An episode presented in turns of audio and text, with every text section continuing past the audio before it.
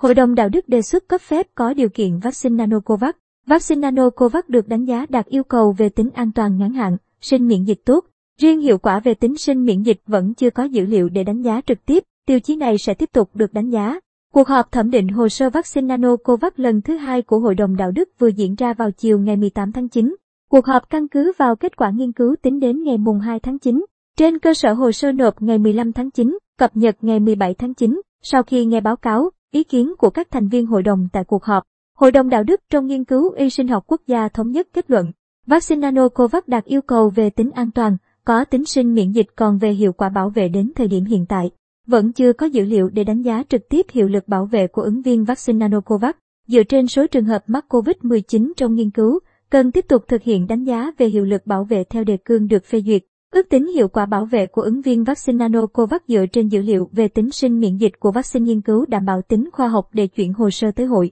đồng tư vấn cấp giấy đăng ký thuốc, nguyên liệu làm thuốc xem xét. Từ những kết quả trên, Hội đồng Đạo đức trong nghiên cứu y sinh học quốc gia về đề xuất xem xét cấp giấy đăng ký lưu hành cấp bách có điều kiện vaccine NanoCovax. Cụ thể, Hội đồng Đạo đức trong nghiên cứu y sinh học quốc gia thống nhất về việc sử dụng các kết quả nghiên cứu thử nghiệm lâm sàng tính đến thời điểm đánh giá kết quả giữa kỳ giai đoạn 3, gửi cho Thường trực Hội đồng Tư vấn cấp giấy đăng ký thuốc, nguyên liệu làm thuốc xem xét. Hội đồng Đạo đức trong nghiên cứu y sinh học quốc gia cũng đề nghị Công ty Cổ phần Công nghệ Sinh học Dược Nanogen và nhóm nghiên cứu hoàn thiện báo cáo theo kết luận của cuộc họp, tiếp tục triển khai bảo đảm chất lượng. Tiến độ nghiên cứu thử nghiệm lâm sàng vaccine NanoCovax theo đề cương đã được phê duyệt để hoàn tất nghiên cứu vào tháng 3 năm 2022. Cập nhật kịp thời kết quả nghiên cứu cho các hội đồng chuyên môn và cơ quan quản lý. Hội đồng Đạo đức trong nghiên cứu y sinh học quốc gia đề nghị